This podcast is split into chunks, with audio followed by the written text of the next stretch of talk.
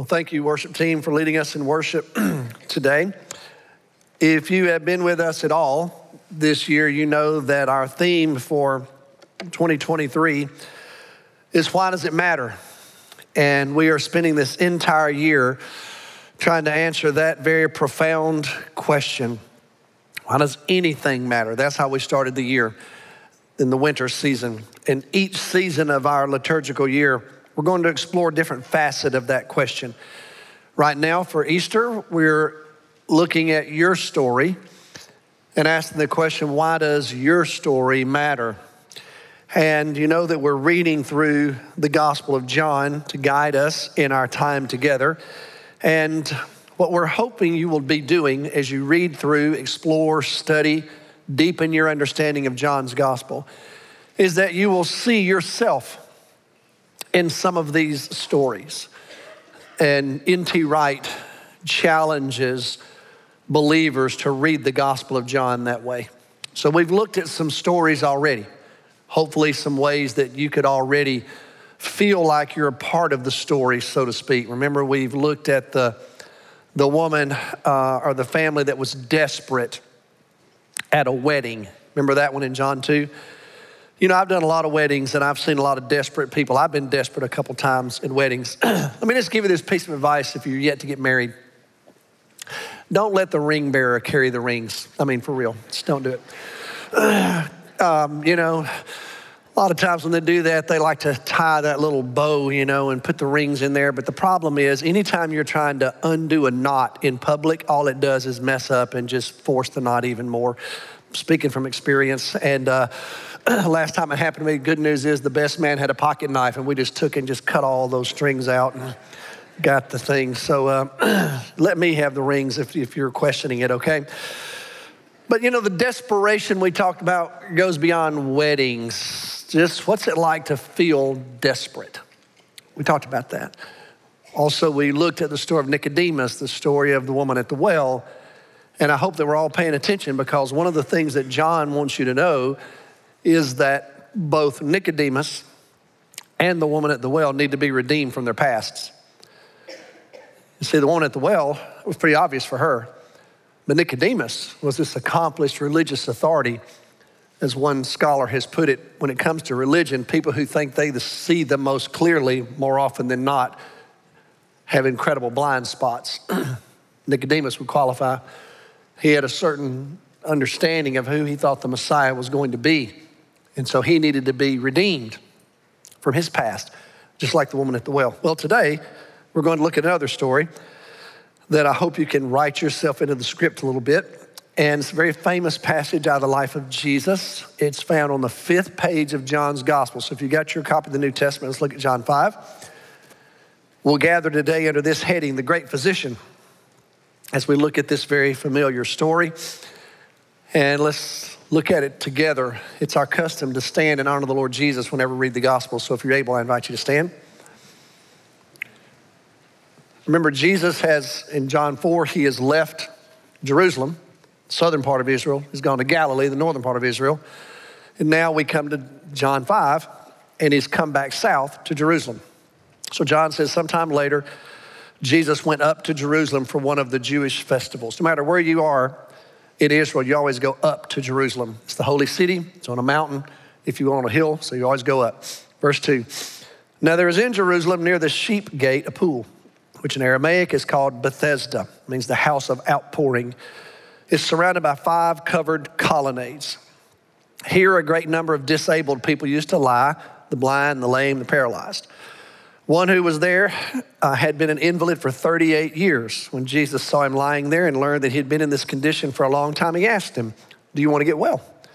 Sir, the invalid replied, I have no one to help me into the pool when the water stirred. While I'm trying to get in, someone else goes down ahead of me.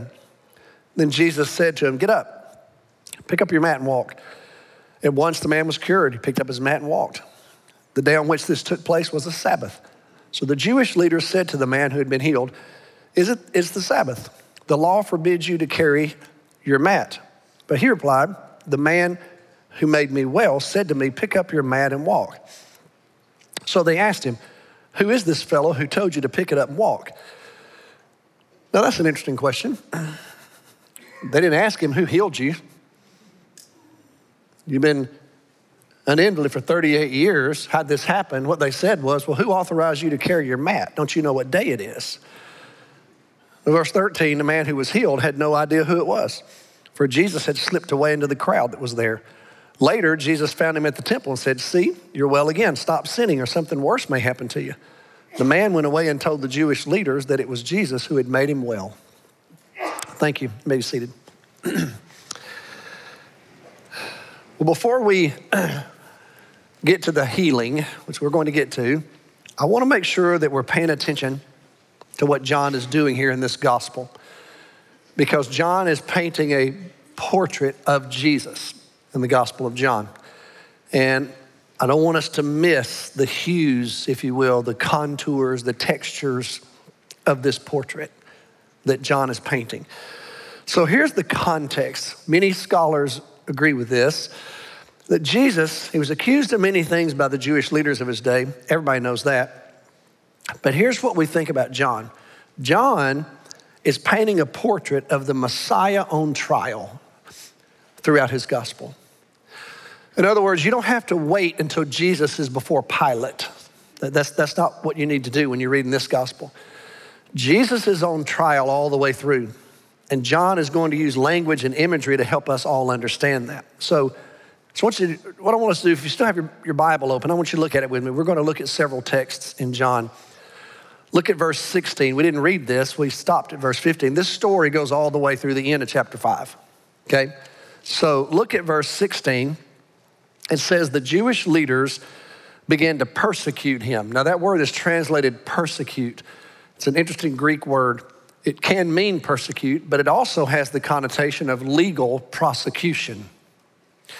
And so, John is saying that these Pharisees, Jewish leaders, they actually began to prosecute Jesus. In other words, they're building a case, a legal case. So, John is letting you know the Messiah is already on trial. Now, that doesn't surprise us because in the very beginning of this gospel, we learned something about Jesus and something about the culture in which he lived. He was already on trial just because of where he was from.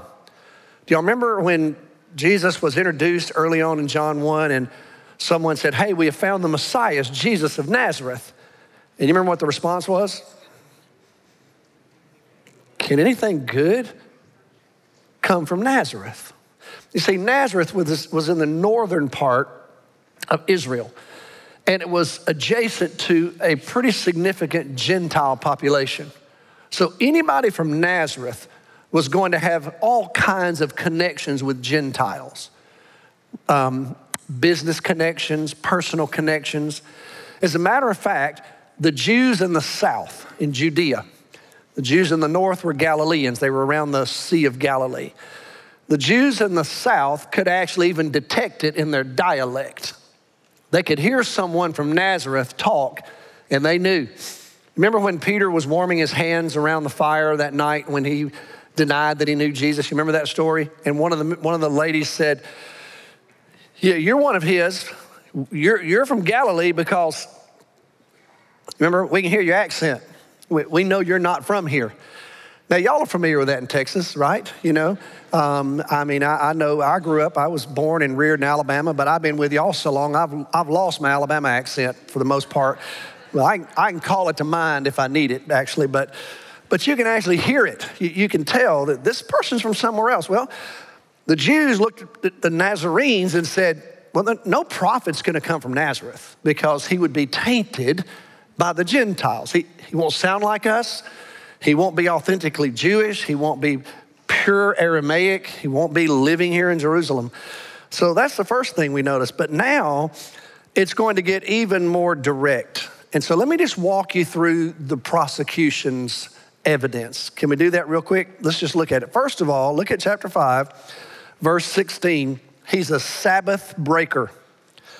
Look at verse 16. So, because Jesus was doing these things on the Sabbath, see, the Sabbath was the day to keep holy according to the Jews. And you look at the Old Testament, there are some specific restrictions about the Sabbath.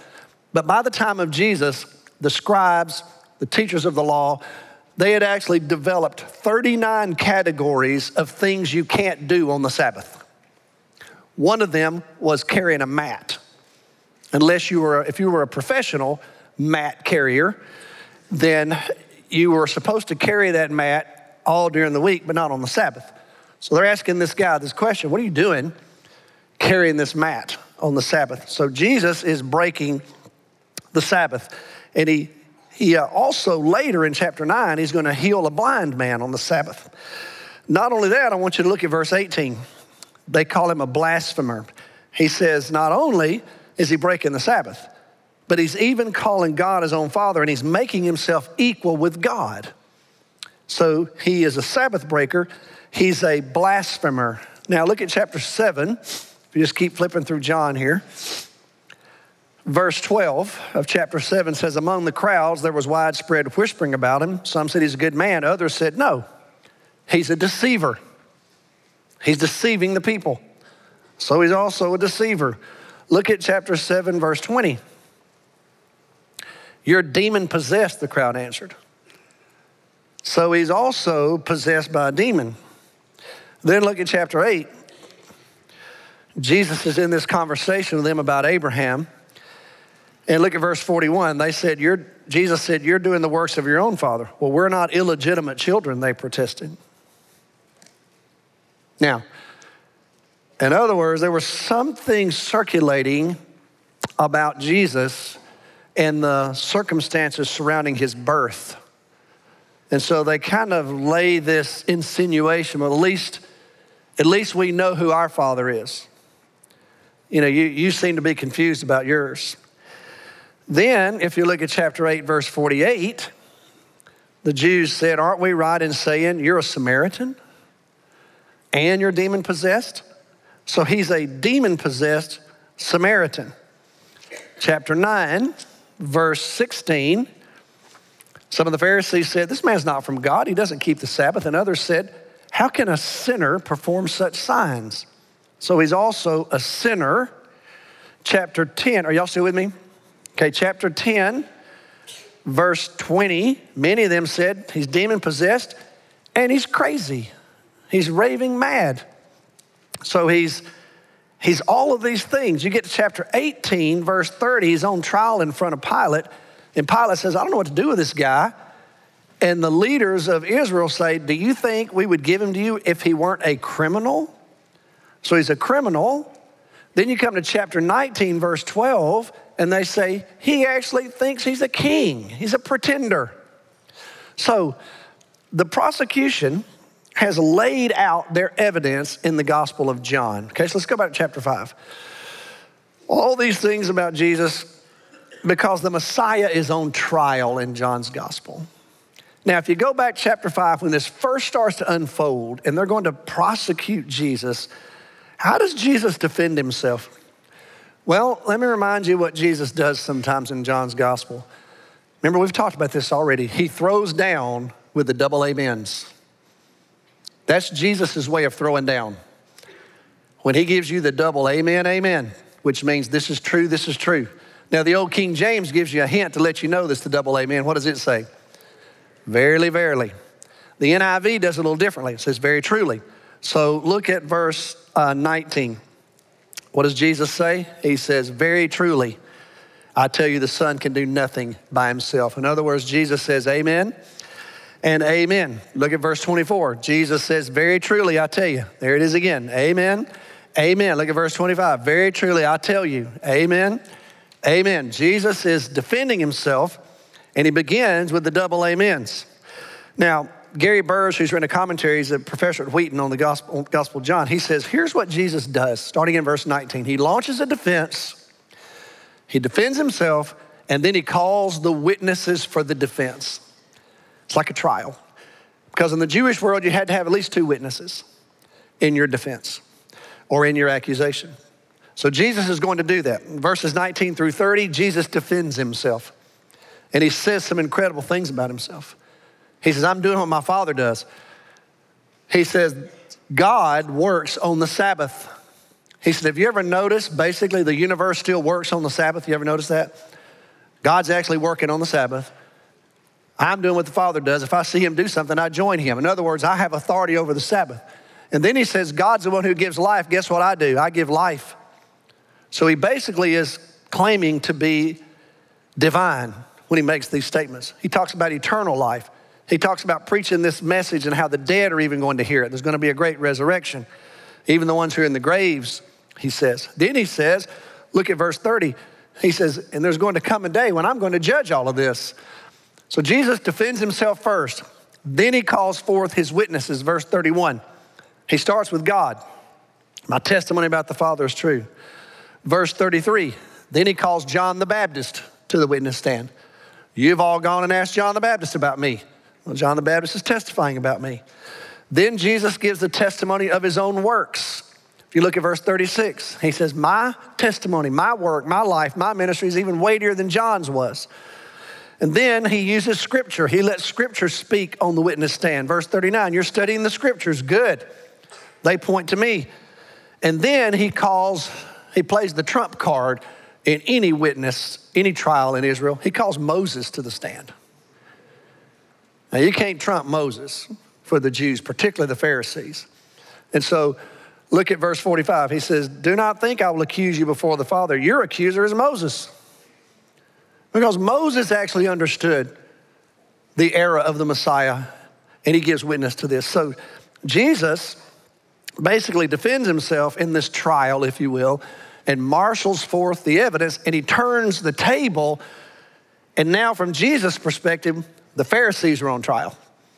And let's see how they fare in the rest of this gospel. Now, I would say this to y'all. From where I sit, I would tell you that Jesus is still on trial today. Because people like to make judgments about Jesus, and they have all kinds of views about Jesus. Um, everybody wants Jesus, that they want him on their team. That they want to be able to claim that he is involved in their cause. That's just how it is. Jesus is controversial. You know, people talk about God all the time God bless you, God be with you. But what about Jesus? What do you do with Jesus? Well, so many people want Jesus. They want Jesus to be on their side. It reminds me of that story when Abraham Lincoln, supposedly one of his generals came to him and said, Aren't you grateful we have God on our side? And Abraham Lincoln said, I'm not interested in, interested in having God on my side. I want to be on God's side. Well, so many people want Jesus on their side. They want to, they want to claim bits and pieces of Jesus to somehow justify what they do. And if you do that, if you're not careful, you begin to craft Jesus in your own image. I can remember the, when I was in seminary and we were studying the history of theology in the 18th, 19th, early 20th centuries. One of the things that happened in the liberal side of the theological world, there was what was called the quest for the historical Jesus. And when you study the history of that movement, it was a very left leaning movement taking bits and pieces of Jesus and crafting him in their own image. As a matter of fact, when that movement came to an end, a conservative scholar said, This is how it looks to me. You guys have searched and searched and searched, and you've looked down this deep well, and all you now see is a reflection of your own image. And you think Jesus looks like you. Now, I'm just here to tell y'all your goal in life is not for Jesus to look like you. Your goal in life is for you to look like Jesus, and that's something very different. But everybody wants him. It's fascinating to me. Um, in our day, I just think everybody wants Jesus. What would Jesus do? My question is, what did he do? Before I'm going to answer the question, what would Jesus do? I'm going to have to deal with what he did do. So that's where you start. Let me, let me remind you what C.S. Lewis said about some of this. Years ago, C.S. Lewis said, I'm trying here to prevent anyone from saying the really foolish things that people often say about Jesus. Quote, I'm ready to accept Jesus as a great moral teacher, but I don't accept his claim to be God. End quote. Lewis says that is the one thing we must not say. A man who was merely a man and said the sort of things Jesus said would not be a great moral teacher. He would either be a lunatic on a level with a man who says he's a poached egg, or else he would be the devil of hell. You must make your choice. Either this man was and is the Son of God, or else a madman or something worse. You can shut him up for a fool, you can spit at him and kill him as a demon, or you can fall at his feet and call him Lord and God. But come, let us not come with any patronizing nonsense about his being a great human teacher. I love that. Jesus was not just a teacher, he's not just a, a prophet, as some say. Here's what I would tell you you've only got this option either you believe that he's the incarnate Son of God, Messiah, Lord, King, and absolute authority or not. Those are the only two options when it comes to Jesus. Now, back in Alabama, they'd have said amen to that right there, wouldn't they, honey? That, that, that right there deserves a double amen, in my opinion. That's a verily, verily, because that's really all you have. Now, with that said, before we get to this particular healing, let me just talk to you briefly about human suffering in general, because this is a, a challenging topic for Christians theologically, philosophically. What about human suffering in our world? Well, here's what I would say about it in general it's a sign of the brokenness of creation, it's a reminder of the curse. When you look at the world and you say, well, why is there all this suffering in the world? Why is there so much pain? Why, why is there so much disease? Well, want you to notice when Jesus was on the earth, he encountered human suffering all the time. People who were blind, deaf, mute, lepers, the woman with a hemorrhage, the lame, the paralyzed, people that had died. Each one of them was a reminder to Jesus of the brokenness of our world. It was a reminder that the world is not well. And occasionally, Jesus would break through that brokenness, wouldn't he? And he would give a temporary healing. But we all know that eventually, even those who were healed, whatever disease he healed them from, eventually would find their way to death. True? It was a temporary breakthrough. It was a glimpse of the kingdom of God being established on this earth, the greater fulfillment which is to come. Well, I would tell you today, we encounter that same world. Look around you today. And you know what you'll see? You'll see disease. Innocent people, not, nothing of their own doing. They didn't cause anything.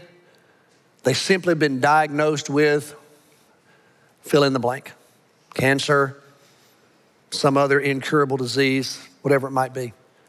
We've just been through a pandemic. Millions of people have died from a physical disaster. And so we know that that kind of reality is still our reality. But would you not agree with me? There's even a greater circle of pain. There's not just physical suffering in our world, right? There's emotional suffering. There are people who are emotionally, emotionally, psychologically ill. There are people who are relationally ill. There's brokenness in their relationships. It's painful. There are people who are spiritually broken. So, would you not agree with me that human suffering is on just about every level? True? Pick an arena and you can find evidence of the brokenness of our world. And that's the world we live in. And as Christians, we have to come to grips with that because people do ask us, well, you've got this loving God. Why, why all of this? Well, is, is this what you think God wanted? Is this what you think God had in mind? Is this, what, is this how God wanted it all to turn out? No. The general state of affairs in this world the brokenness of this world is directly related to the overall general sinfulness of humanity that has led to the judgment of God, the curse that's been placed, and is powerful. With all of that said, this morning I want to tell you I've got really good news.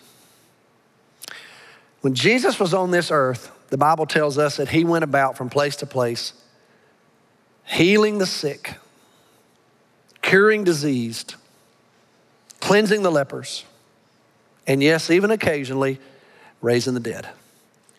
And so I will give you this testimony this morning, regardless of how it looks to you. Jesus Christ is the great physician. Praise his name. Let's look back at this story real quick. Can we do it? Real quick, John 5. Jesus goes to Jerusalem. We don't know when. One of the festivals, John puts him in, G- in Jerusalem many times. And he's he comes to this place and uh, He's at the pool of Bethesda, it's called. Bethesda means the house of the outpouring. Um, we have found the pool of Bethesda. It's actually two pools. It was surrounded by these colonnades, two on either end, one in the middle. And today you can go visit it in Jerusalem. I've been there. Some of you have been there.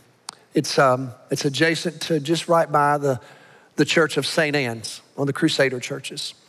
And uh, in antiquity, it was associated with healing. We don't know a whole lot about it, but that's what people believed about the pool of Bethesda. It's associated with healing. Somewhat of an apocryphal story, maybe, but one of our presidents was visiting Jerusalem for the first time, and they took him to the pool of Bethesda, and he said, Oh, we actually have a hospital in America named Bethesda. Well, that's where it came from. you know, our presidents are not our theologians in residence. We know that, right? Um, so, the Pool of Bethesda, here's what's interesting about it, y'all. We don't know everything, but if you look at verse 3, it says a great number of people who were disabled used to just lie here the blind, the lame, the paralyzed. And then you have a little footnote in the NIV. That's because it's not in the best manuscripts of John, but it seems to be connected to a legend. And here's the legend about the Pool of Bethesda that occasionally an angel would come and stir the waters. And when you saw that dynamic in the water, the first one in the pool got healed. That was the, that was the belief, okay? Now, the pool of Bethesda, the ancient pool of Bethesda, was fed by a natural spring. And so occasionally those waters would be stirred. Some people believe that it had healing powers. Healing powers are associated with water in antiquity. You can find it almost anywhere in the world. There's just that belief, okay? And there was the idea that this one was somehow connected to healing. So Jesus comes there and he finds a man. Look at verse 4, verse 5. This guy has been an invalid for 38 years. What you think about that? This is 2023. Where were you in 1985?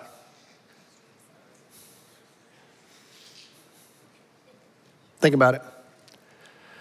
I dare say, those of you that were alive in 1985, a lot has happened in your life since 1985. Would you agree?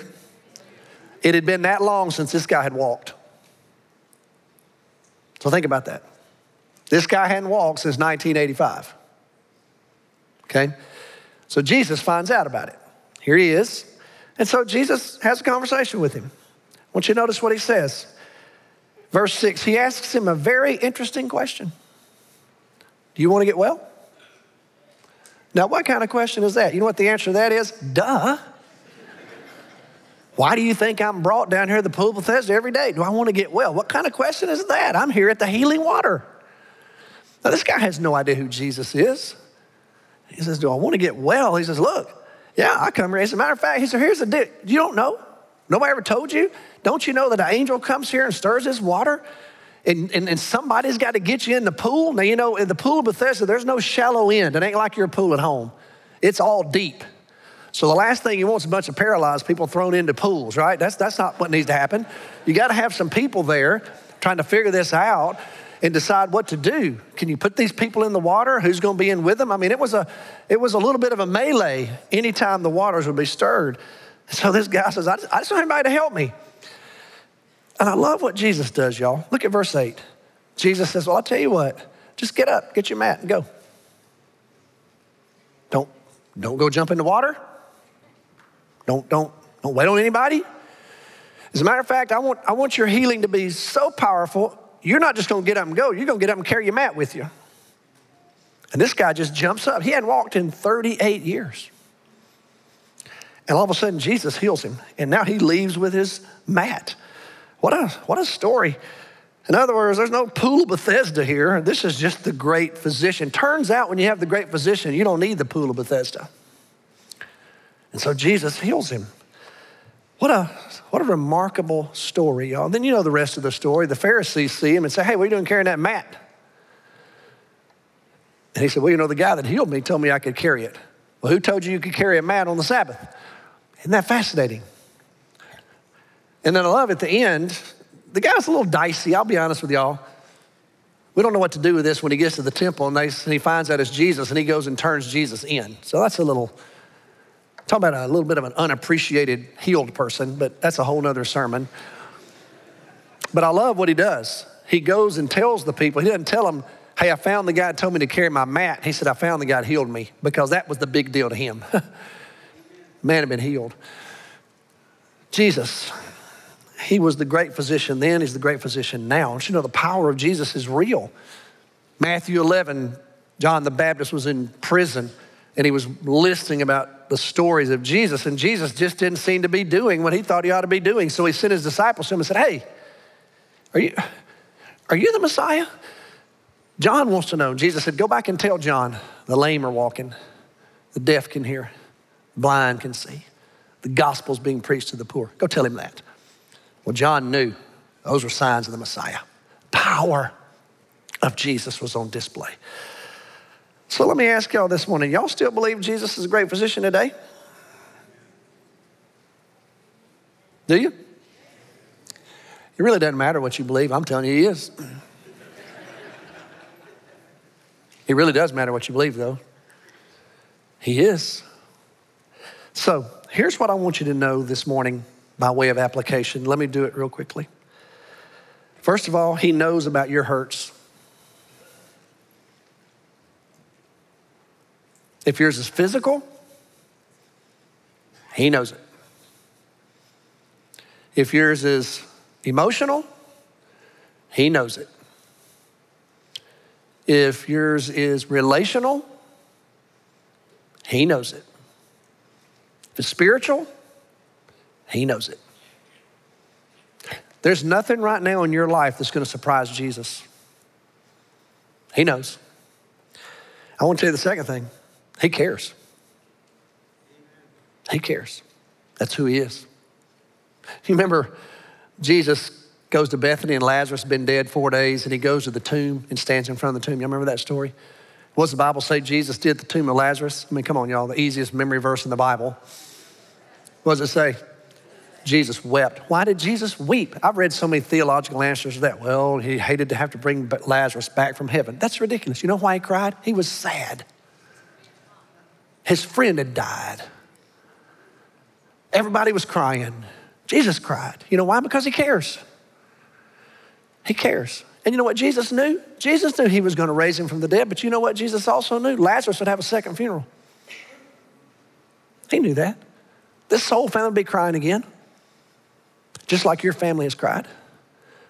Jesus cares about you.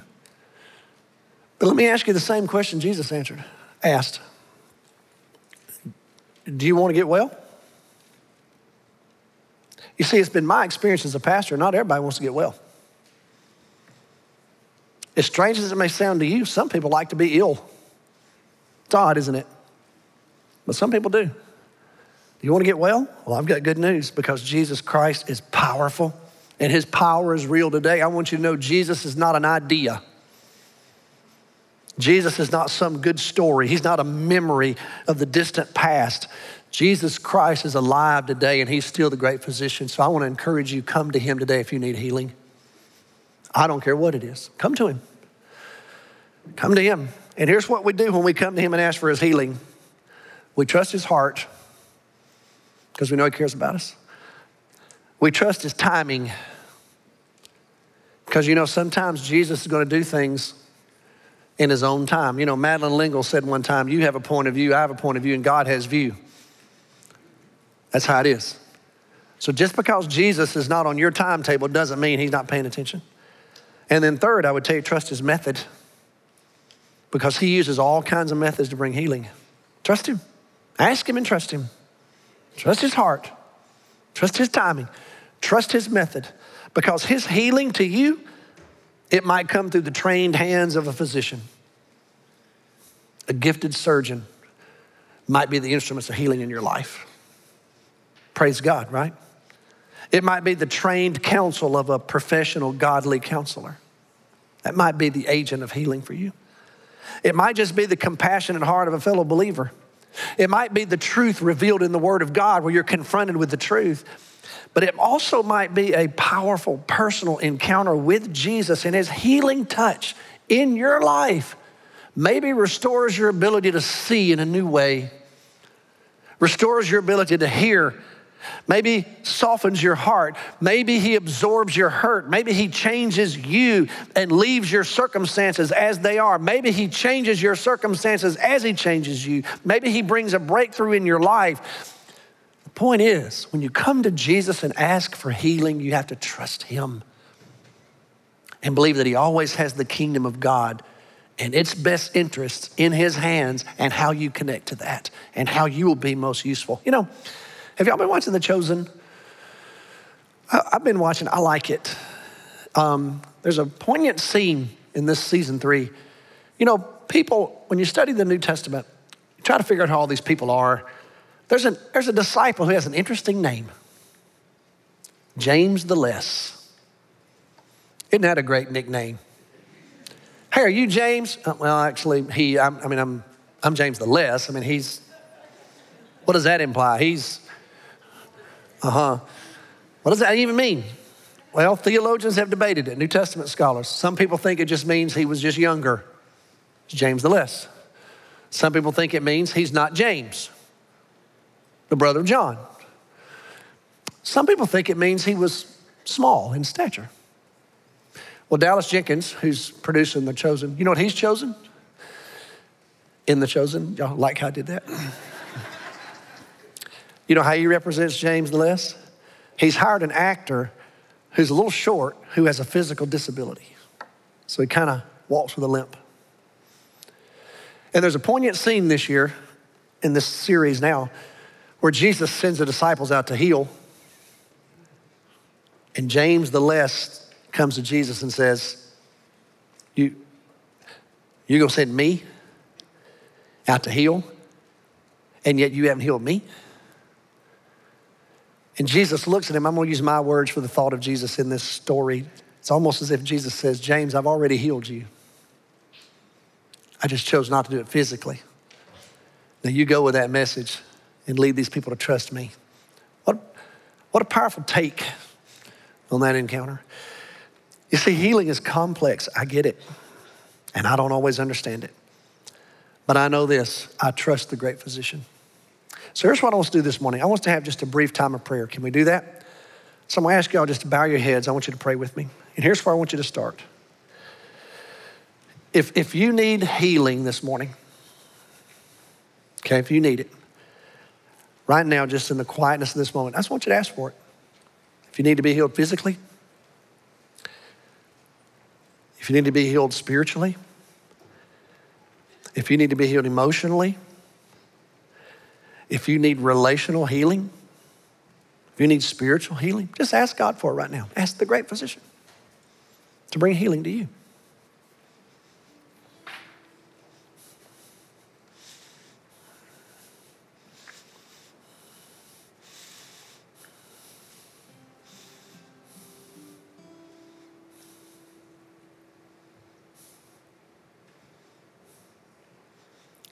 Some of you right now, you've already thought of somebody else. Well, intercede for them. Somebody you know, somebody you love. They need healing today, physically, emotionally, relationally, spiritually, whatever, holistic healing. Intercede for them. Ask the great physician.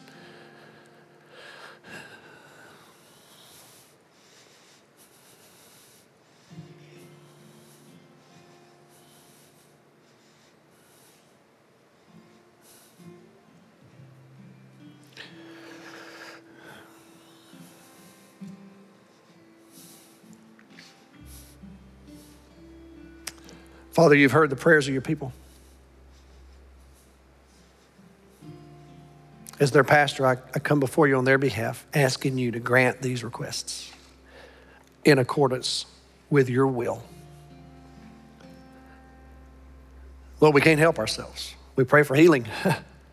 and so, on their behalf, what I do, I ask for healing physically, spiritually, emotionally, relationally, whatever for the people they've brought before you, Lord. Pray for healing for them. We trust you as the great physician. We know you care. We know you can act. And so, whatever it is you're going to do, Lord, change relationships, change people, change circumstances. I just ask you to do it in your power, in your time, with your method, according to your grace. And we'll give you the glory for it in Jesus' name. Amen.